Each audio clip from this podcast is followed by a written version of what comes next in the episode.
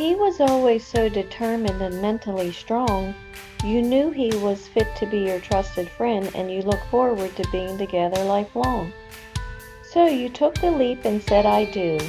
Little did you know his behavior would change once he had you. Since the contract was signed, an exit was out of the question.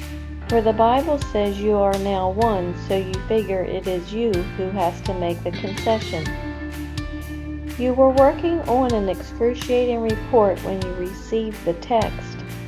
I've had enough. I quit my job. A well deserved vacation from life was his pretext.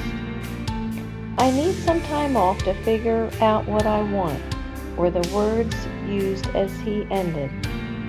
Your head fell on the table as you thought, oh, how splendid. You think to yourself, what am I going to do now? The Christmas bills are rolling in, and it's not like we have a cash cow. So, as the days pass and your suffering grows, the Stoics' teaching begin to hit right on the nose. You consider whether the event is due to nature or a change in your partner's attitude Nature cannot be controlled, but attitude can be changed with mere fortitude.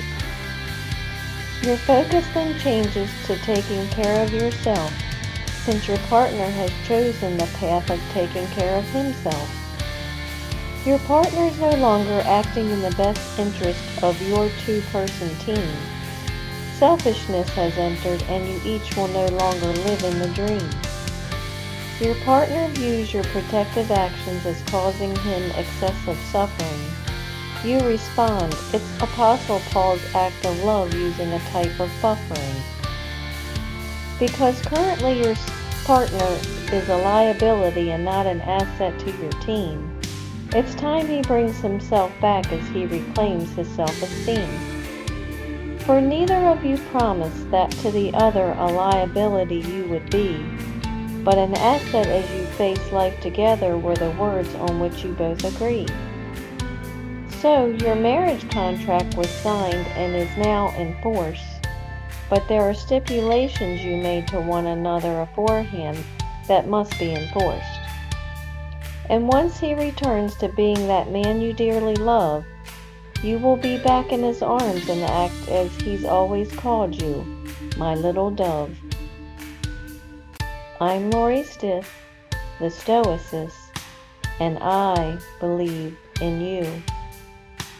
If you like what you mentally now see, join my website to learn and think like me at stoicmatchmaker.com.